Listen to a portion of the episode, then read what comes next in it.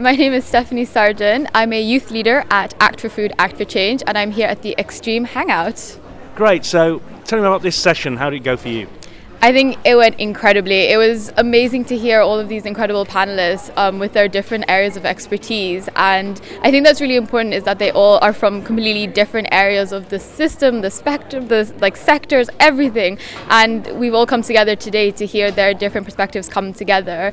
And yeah, I've also learned so much myself, and I think it was a really interactive session and just really fun as well. wide ranging conversation, but was there anything in particular that stuck out for you, that surprised you or motivated you?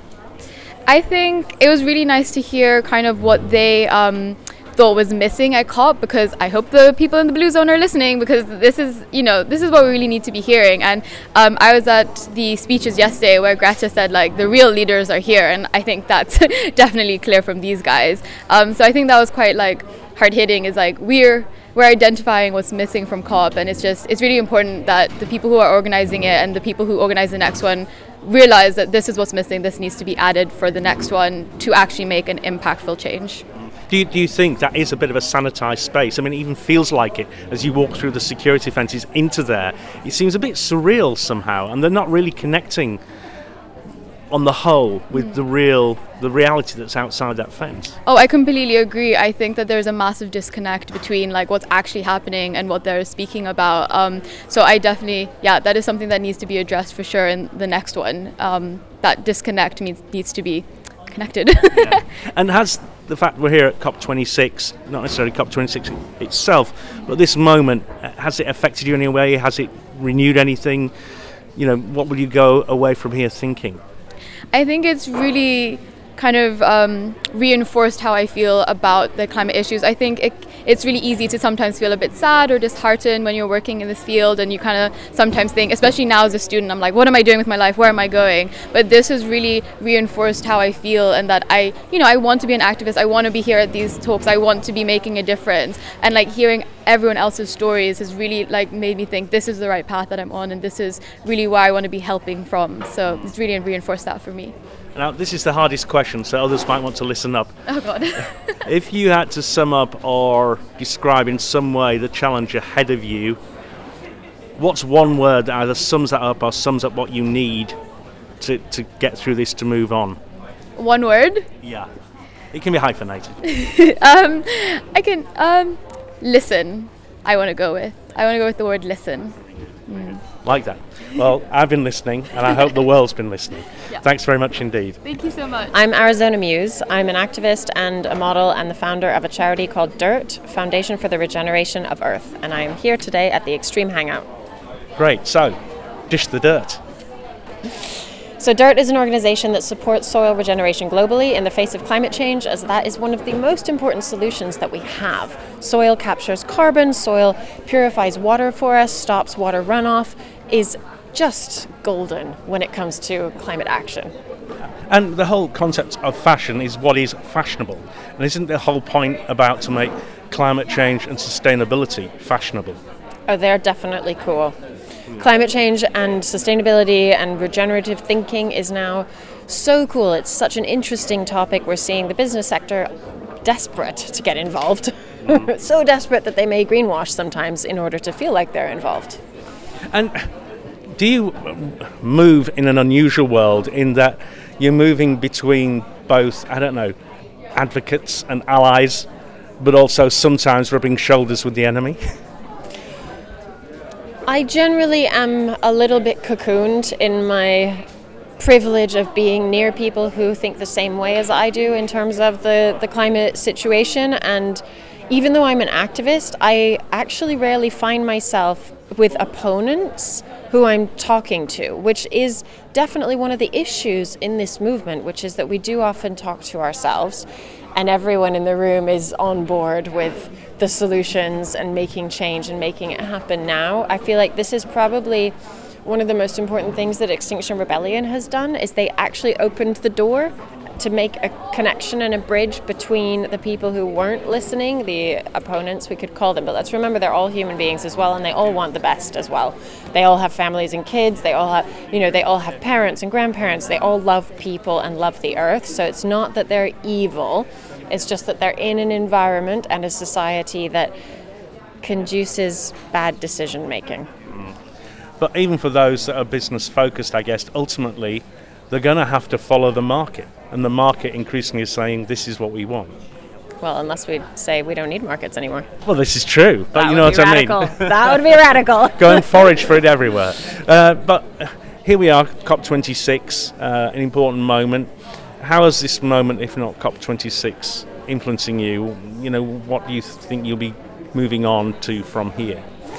It's influencing me in a way that has surprised me. I've become very emotional while I was while I'm here. It's so intense to be in the blue zone and to feel the dryness in there, and then to come to the fringe events and feel the lively wisdom, love, sharing, community building support networks that are created outside, and the juxtaposition of that, and to know that the leaders and decision makers sadly are trapped in this blue zone where it's so kind of desolate the feeling. That that to me has been very emotional and I just want to invite anyone else who's feeling emotional too. That's okay. We should be feeling emotional about this. It means that we're human. It means that we care. If it makes you feel like you're crying, great. Like we need that. We there have been people out there who've been trying desperately for such a long time and have cried a lot. So we need everyone to become part of that group. True. I was hit yesterday actually by a piece of performance in the green zone. Suddenly got me. Yeah. Just suddenly got me. Yeah. I think it's, you're absolutely right. So finally, um, one word. The one word that is your either mantra or your resource going forward. Earlier I heard you say we could choose a hyphenated word. Earth love. Very good. Thank Love it. you. Thank you so much. Thank, you. All right, uh, my name is Aziz Salau from Nigeria. I am one of the youth leaders for Act for Food, Act for Change campaign, and it's really exciting to be at the Extreme Hangouts. Lovely. Well, thanks for joining us. And some very interesting insights you were bringing here to the stage. Out of all that, what is you finding most frustrating? What is it that drives you to make a change? Yeah, the, the, the, the, drive is just uh, we, we, a lot of things I've actually seen uh, around in, in, in my country in Africa. It's actually very very disheartening that uh, a lot of a lot of uh, people are not coming together. There's no synergy between the producers, the processors, the governments, the NGOs, everybody, even the private sector. So I think it is actually very very important for us to uh, come together as, uh, as stakeholders in the food system to actually see how we can actually uh, make sure that all these things are, are working in place because we really at this point in time uh, we really, don't need to work in silos yeah Fantastic. And going forward from here, here we are. I mean, how does it make you feel being at COP26, even though we feel there's that separation between those at the uh, coalface, if it's not a bad bad use of expression, but you know those at the the, the sharp edge of climate change. You know, what does it make you feel having the opportunity to be here and at least share stuff with audiences like this? it's actually really really uh, cool because uh, the good thing is that uh, uh, this is my first time attending COP and it has actually opened my my, my, my, my my thinking to a lot of things that could actually happen. I strongly believe that we need to connect whether you're from Africa, you're from Asia, you're from Europe. Yeah, I see, I see a lot of connection coming up. I see a lot of people coming together to actually uh, connect to see how we can actually improve on, on issues around mitigation and adaptation uh, to climate change. And I strongly believe that uh, this, yeah, we, we could actually add uh, food to COP, it will really help us, you know, to, to, to actually spread the, the information more, and people will now really get interested and start uh, uh, uh, infusing uh, life challenges and life uh, uh, experiences around food system and climate change to help us transform our food system. Right. And finally, this one word question is the one word you would use that is uh, either your resource or, or, or something going forward from here? One word. One, how you sum this up in one word? Can you sum it up in one word? Yeah, I, I think uh, we need to we need to uh, be more resilient.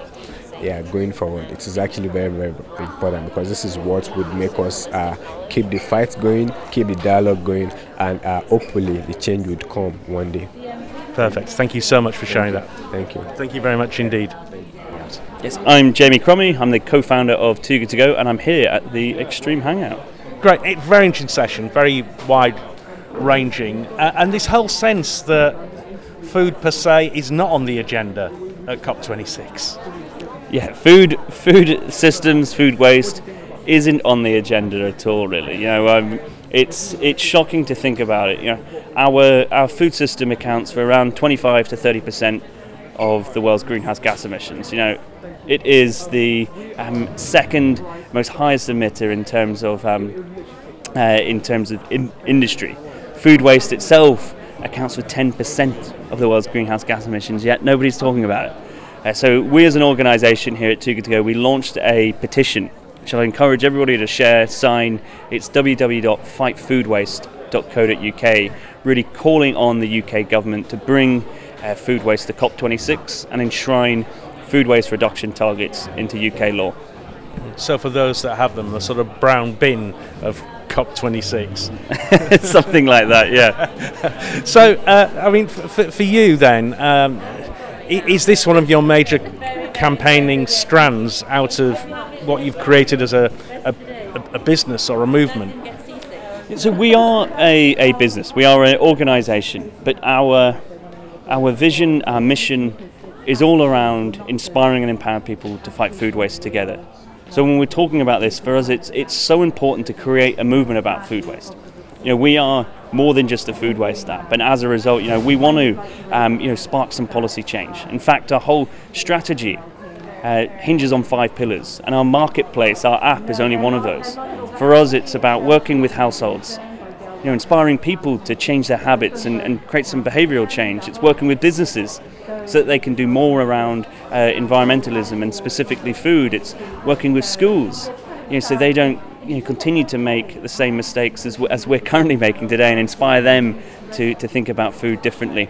And of course, as I mentioned, public affairs and, and our app as well. So for us, it is so important to keep uh, banging the drum around, around food waste and develop and grow this movement on, on food waste itself. And as we see a growing number of people turn to food banks and a, you know a demonstration of rising poverty even by the employed in society, um, is there a sense that there are some, for whatever reason, who don't want to go to, say, the food bank system, are actually taking full advantage of the service you provide? So you, you raise a really valid point here, which is about food insecurity. And so here at Good To Go, our, our food itself on the app is, is always at a reduced price. In fact, it's always a third or three times value. So if somebody pays £5 or 5 euros or $5, they're going to be receiving £15 or $15 or 15 euros worth of food. So there is that accessibility factor. But what we've also done is we've we've partnered with um, food redistribution organisations to help them fundraise to increase their access to food, but also allowing them to have a greater impact and improve their own infrastructure. At the same time, what we're doing as well is partnering with food banks and offering those who are coming to receive an emergency food parcels a, a vouchers to use Too Good To Go for free so that they're able to supplement the food that they're getting but also enjoy food from from businesses and brands that perhaps they haven't previously been able to enjoy. And I guess the key being at the end of the day, ideally that nothing goes to waste. Exactly. Yeah, we shouldn't be wasting any food at all which is really what we're what we're trying to do. As I said, we're about inspiring individuals, about inspiring businesses, so that we can find solutions and work together to keep reducing food waste at scale. And is there inspiration, probably not at COP26 as food isn't directly on the agenda, but at this moment, going forward from here for you? So I'm always like a super positive person. I want to be optimistic, and I am optimistic. You know, I was on the the climate youth yesterday, and the thousands of people that I was mar- marching alongside with in solidarity with, you know, gives me overwhelming amounts of optimism. You know, the fact that we we are having a COP itself, the fact that people are and and member states are are, are committing to net zero by um, by 2050.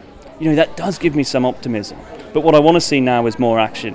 And I want to see more businesses taking a stance on food waste. I want to see more governments um, involving uh, food waste reduction into their into their national determined contributions as well.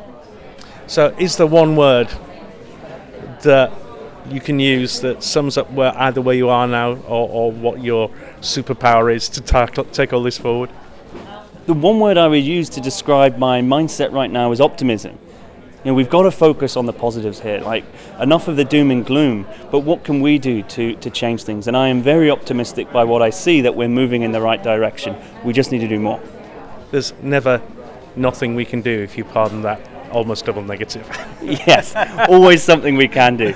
So I encourage people to fight food waste. Okay, brilliant. Thanks so much. And great talking to you.